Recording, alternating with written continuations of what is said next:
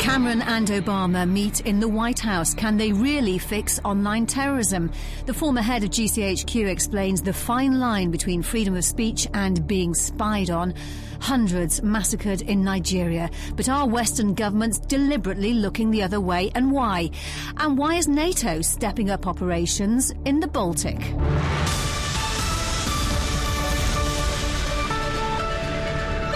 The Prime Minister, David Cameron, is going to the White House tonight for a working dinner with President Obama. They're talking about counter-terrorism from intelligence gathering to Facebook.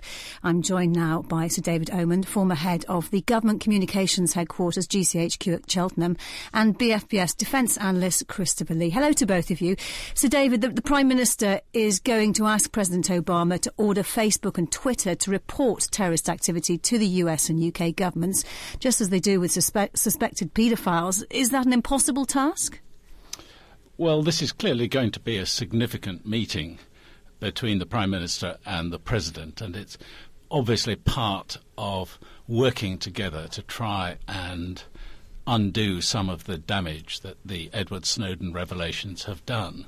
It's about working cooperatively with the major internet companies. I don't think it will be a question of the president ordering them to do things. It will be a question of mutual recognition that it's in everyone's interest to uh, uncover and deal with terrorism, just as it is with serious criminality like paedophilia. What the practical uh, arrangements should be, and how far technically it is possible uh, to uh, to work really is something that the experts will have to uh, discuss. But the first thing is to get the right cooperative uh, relationship going. So, assuming that that cooperative relationship does get going, h- how practically do you put it into a way that it can work? So, who judges, for example, what should be handed over to the intelligence services? Well, the first step is to make sure that where legal warrants are served, that the companies respect those and that they can process them quickly. Uh, second step would be to look at the technical possibilities, and clearly the terrorists are extremely savvy about how they are exploiting uh, uh, media, uh, social media, in order to put over their message. Uh, here in the UK, when suspect sites are reported, for example, by the Home Office, then the internet companies will take them down but that's not necessarily a very fast process. And I think it's the companies can do more themselves, uh, as the uh, tragic case of uh, Lee Rigby shows, where uh, the murderers were actually using social media to correspond about their intentions. Christopher Lee. It, the, the t- two sides of this, aren't there? Um, um, one is the information is is there somewhere that we, we tend to know. We know that people are using these social networks, etc. The technical side of actually identifying it and then having people who can say, well, there it is, and we've got a complete monitor all the time. You've only got one slip through, and that's it. But there's another side of this I find intriguing is uh, the president of the United States has considerable powers of what he can do. Like he, he can perhaps even go to war without having to resort directly to Congress if it's a short affair. Would he have to go to the Congress, I wonder, for permission to do this, to enforce Facebook to do something? And one wonders exactly how the Congress, especially in a time, you know, running up to an election, uh, how the Congress might sort of uh, uh, respond to this. In terms of what to watch exactly, those responsible for the Charlie Hebdo attack in Paris were known to the security agencies, but they weren't watched. How how is that decided, Sir David, uh, who to watch, and when is it just about resources or, or, or not? It's a professional judgment, and in our case, it's taken by the security service, and th- they have to prioritise their limited resources against targets if you read the very detailed report that was published on the murder of Trooper Lee Rigby, you see that one of the murderers was under observation on more than one occasion but the security service felt there just wasn't the evidence there to justify more intrusive investigation. But is there perhaps a problem, though, that the nature of these new crimes that are being committed are, are people who might not provide that kind of su- suspicion? I think you've got to remember that intelligence is a it's a jigsaw. It's working on the probabilities. You aren't going to catch everyone. You aren't going to be able to uncover every hidden channel of communication. But if you use it consistently and you have a methodology for prioritizing, although occasionally uh, you won't have the, the evidence, nonetheless, if you use it consistently, you'll stop attacks. And the Director General of the Security Service told us uh, a week ago that over the last few months, three attacks in the UK had been frustrated. So, yes, you can actually make a difference to public safety, but no, it's never going to be an absolute uh, guarantee. And I think if the internet companies cooperate actively, I don't think it's about ordering them to do things. If they cooperate actively, uh, then proper, sensible plans can be drawn up uh, and then, if legislative backing is needed, as I think it certainly would be in the United Kingdom to get them to uh, create and retain the right kind of data, then uh, Parliament can consider. We ought to also remember that in the United Kingdom, at least, there is a considerable legal backup to the so-called, you know, freedom of speech and intervention, etc.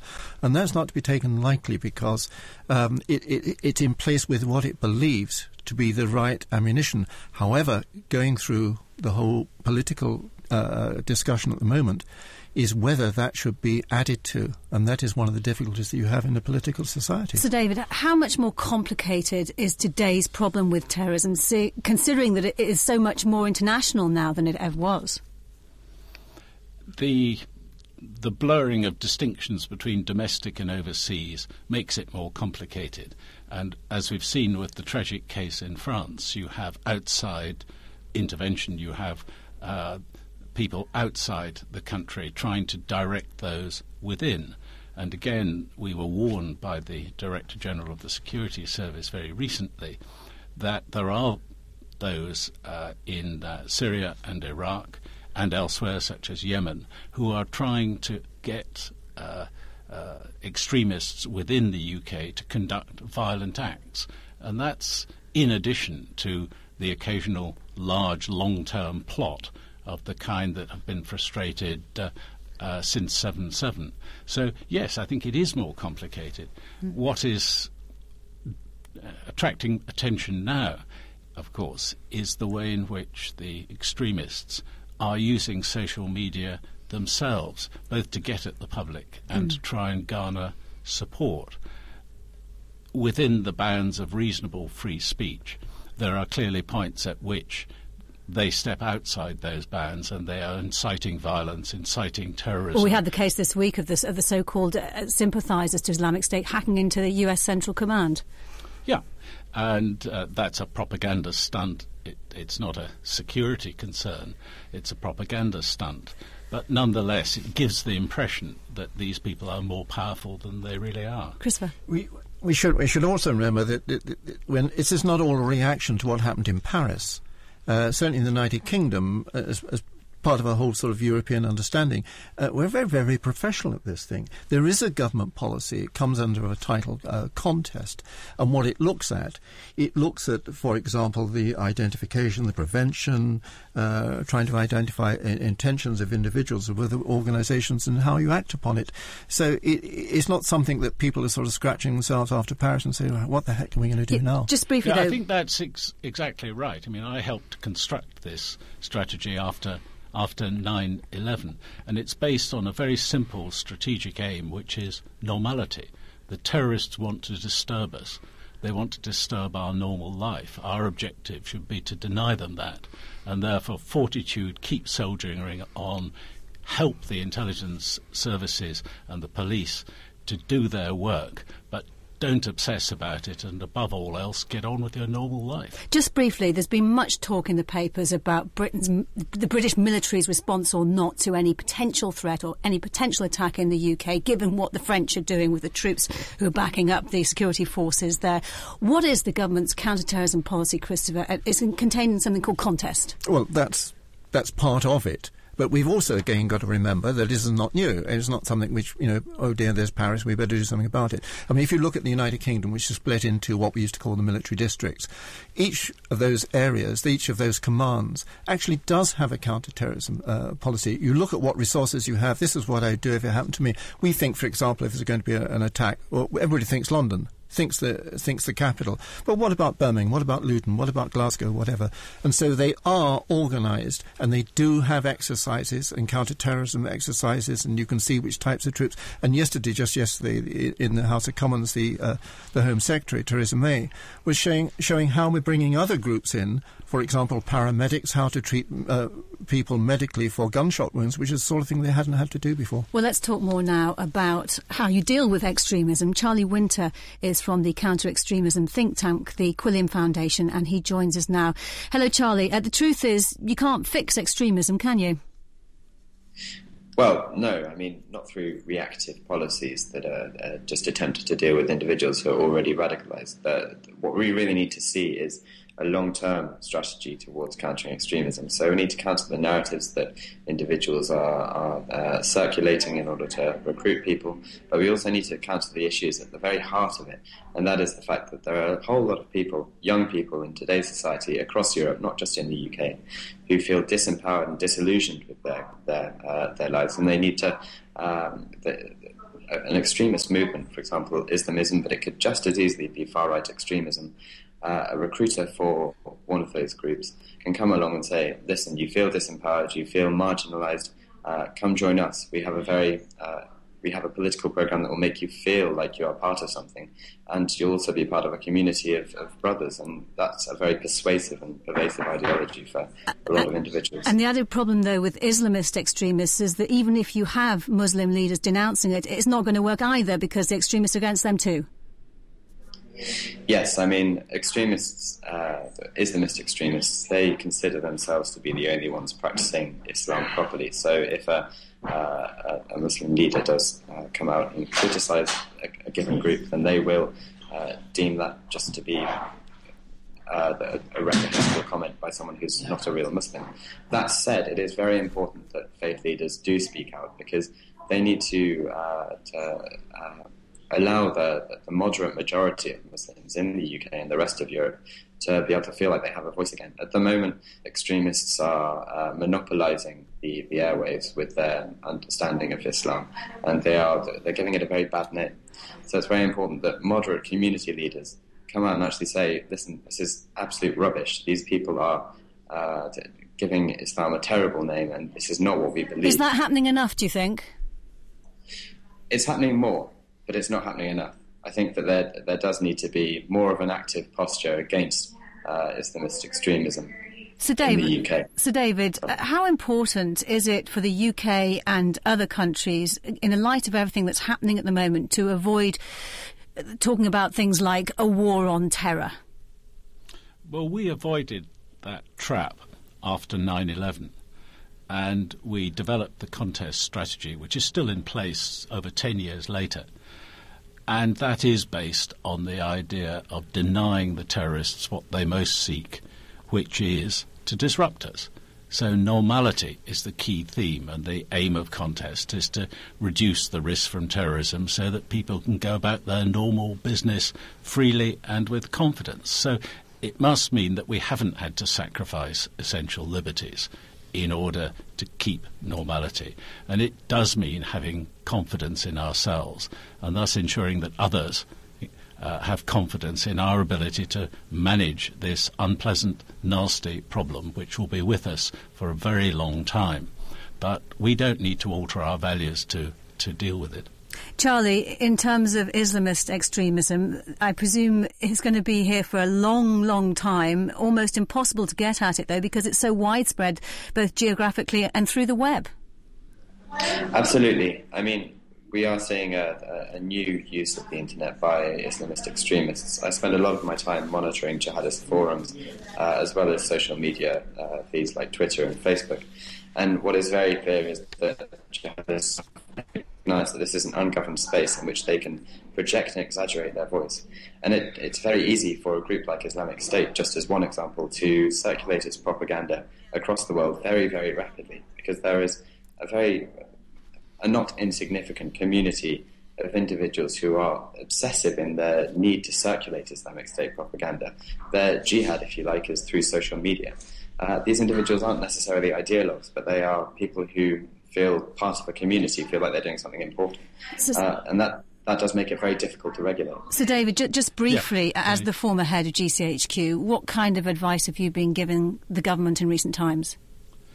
It's, it's about you've got the right strategy stick to it, work on the long term problems that need uh, working. And, and uh, Charlie's been talking about the prevent strategy, and that's still uh, developing. See if you can do more uh, in cooperation with the Americans, with the major internet companies.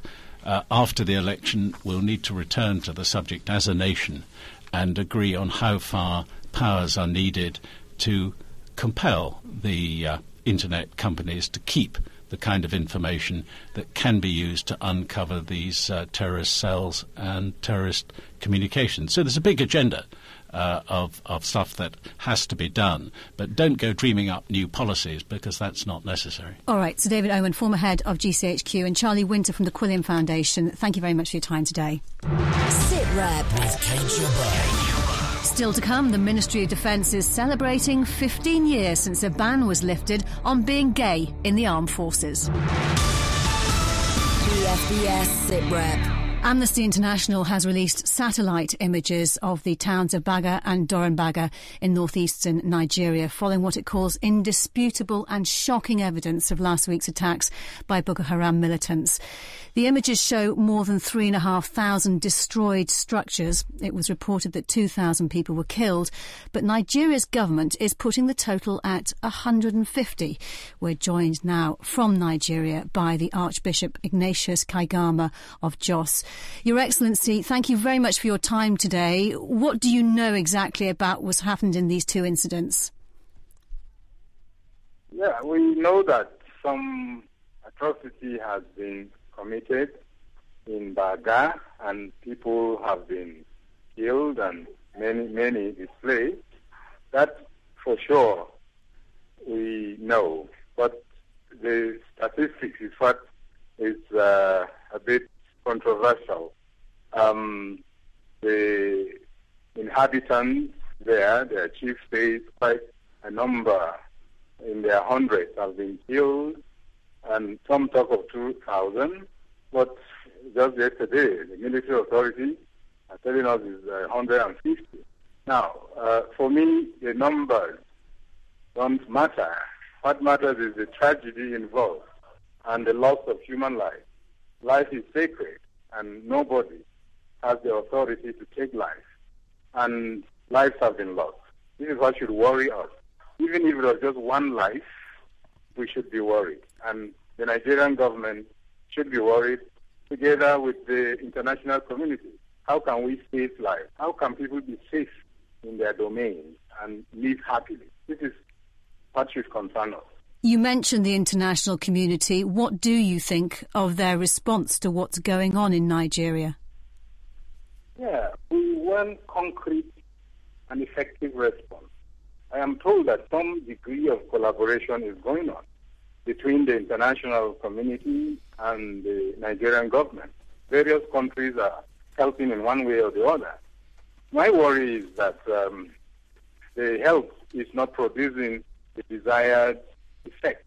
We want positive impact, namely that this killing, this destruction, and this, uh, you know, terrible atrocity should stop. And if the help that comes from the international community does this, then we say we are succeeding.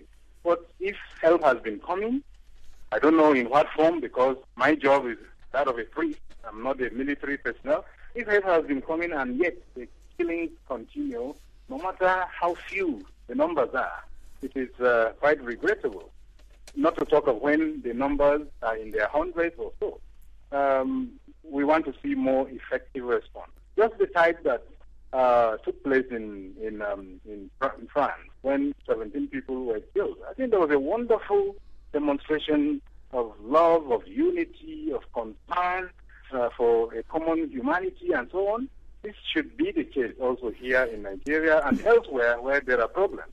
But, but Boko Haram are ruthlessly pursuing their idea of creating their own Sharia state at the expense of everything. They want to destroy democracy. How on earth can you stop that? How can the international community help? I believe with the information of uh, intelligence and uh, security information available to to, to countries that are experienced in these matters, uh, they, they could easily find solutions. Um, first of all, this group started as a very small group. The leader tells us that he, he began with just a knife, but they have grown in sophistication and they are able to do so much disruption, uh, which means they, they, they have equipment, they have training, they have all this. Now, we're saying who equips them, who trains them, who guarantees their continuous progress, and so on. If the international community can help to identify or to unveil, and um, you know, in the area of equipping the Nigerian uh, authorities and, gov- and the military and so on, would also go a long way in bringing this situation to an end. Your, Your Excellency, uh, clearly speaking like this must put your own life at risk. Yes, uh, life is uh, all about uh, being a, risk. We, uh, my job is that of a Catholic priest. I have to talk about the sanctity of life.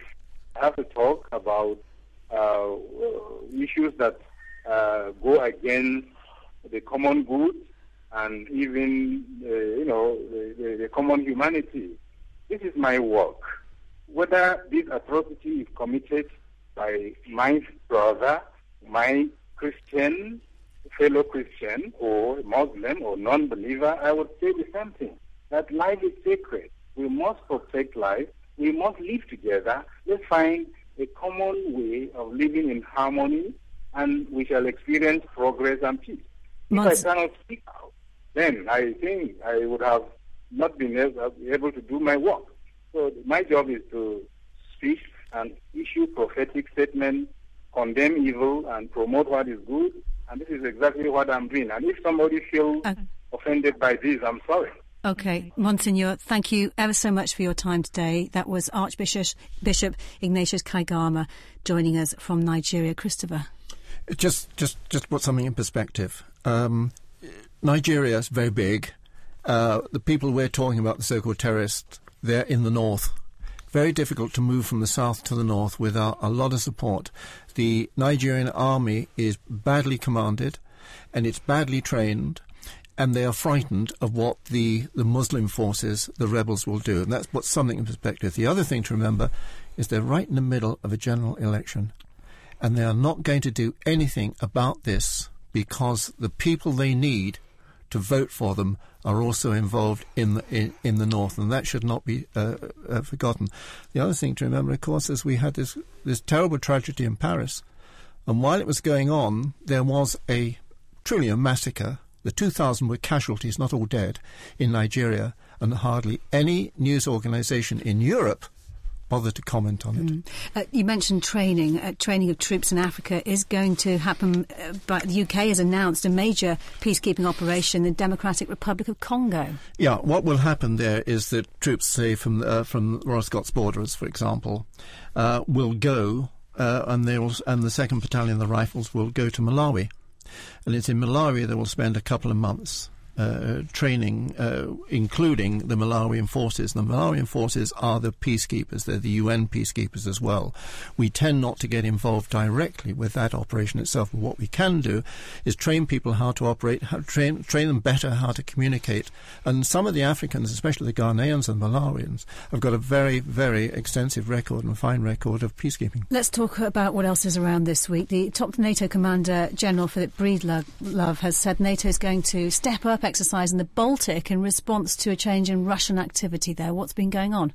I got a briefing just before Christmas uh, when I was in Ystad in, in, in, Sweden, which overlooks the Baltic, um, from the naval commander there. And he was saying, for example, that the Russians have started to probe again, as they used to, with submarines into the Baltic. It's only the Baltic, it's not further north. Um, and when you look at the Russian uh, interests, the, the, the, the countries that are on the other side, like the southern side of the, the Baltic, you can see why they're doing that. They're trying to frighten them.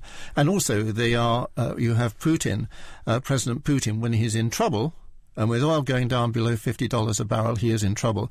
The best thing to do, um, as 1984 by George Orwell showed, is to get out the troops, say, put out more flags, and you give them a job to do. And they feel much better for it. But they are probing aircraft, uh, surface ships, and most importantly, submarines at the moment. And that's why Breedlove wants more exercises to show that NATO is not ignoring it. Let's talk about Afghanistan because Ashraf Ghani, the president, has announced his cabinet. Yeah, after a long, long time. It's very hard to put together a cabinet. I mean, it's hard enough to put it in, in, in, any coalition force. But he's done that, and the importance of it, there is a general agreement that one way or another, for that government to succeed, let's say over the next five years, they've got to talk to Taliban. And Taliban is not ISIS, it's not uh, IS or anything like that. That is an eternal difficulty. And unless you talk to them, you don't get anywhere. This is BFBS Sit Rep. 15 years ago, the law was changed, allowing lesbians, gay, and bisexual people to serve in Britain's armed forces. Before the ban was lifted, around 60 people a year were dismissed from the services for being gay. Lieutenant Colonel Rolf Kurth was kicked out of the Navy. He now serves in the Army as a full time reservist. I don't think there was immediate difference in culture from when I was discharged to when I rejoined. I think the culture had already changed. It just, the, the rules hadn't caught up with the culture. Uh, most of the people I served with, unbeknownst to me, knew I was gay, didn't have a problem with it. Uh, when I actually did eventually come out, my chain of command um, really didn't care uh, and worked quite hard to make sure I wasn't thrown out. But of course, the rules were the rules, and I was. So when I came back, I rejoined and met a lot of the people who I'd worked with before, and we just got on with, with life, um, you know, in a, in a new world. But the reality wasn't. Uh, the reality was that I don't think a lot had actually changed. It was simply the rules had changed. Rejoining was almost the biggest non-event of my military career. Well, Ruth Hunt is the chief executive of the campaign group Stonewall. The three armed forces are all for the first time in the top 100 of Stonewall employers, which we're thrilled about as well. A real testament to their hard work and dedication and commitment to really getting this agenda done properly, not just making sure that lesbian, gay, and bisexual staff don't experience discrimination, but also making sure that lesbian, gay, and bisexual staff can truly be themselves. And when they're able to be themselves, they do perform better. Keeping secrets in intense, stressful situations does nobody any good. It's not good for anybody's morale or anybody's effectiveness. And the, the armed forces have really understood that, and it's brilliant. Christopher, your thoughts? Uh, yes, it, it, we're talking about the armed forces. This is, you know, the kiss and tell thing that was going on in America really started the fact that everybody could now, you know, do what you like uh, to, to, to, some extent, whether you want to keep it to yourself or, or, or you want to tell everybody. It doesn't really matter anymore. Interestingly, that MI5 for the first time is creeping up that list, top list of people, organizations that say, what's the problem? Simply what's the problem, and we will have a, the same sort of policy as anybody else. Christopher, what we've we got to look out for next week? I think the most important thing is in Washington when President Obama will be giving the State of the Nation address. And this is when he tells America, he does it to Congress, he tells America exactly what America's doing, what it's like in the state of America. And this is the penultimate. You'll what, have what one more to give. Out for? Uh, terrorism, but in, in, fact, most of it, I think, will be domestic uh, immigration, health, uh, fuel, the whole thing uh, is is really. Remember what President Clinton always used to say about an election? It's the economy stupid, Well, and Obama ain't stupid. Well, that's all we have time for this week. My thanks to all of our guests. If you'd like to join the debate, we're on Twitter. You can follow us at BFBS SitRep. Remember, you can listen to us again on bfbs.com slash sitrep. Speak to you again next next week. This time, bye bye for now.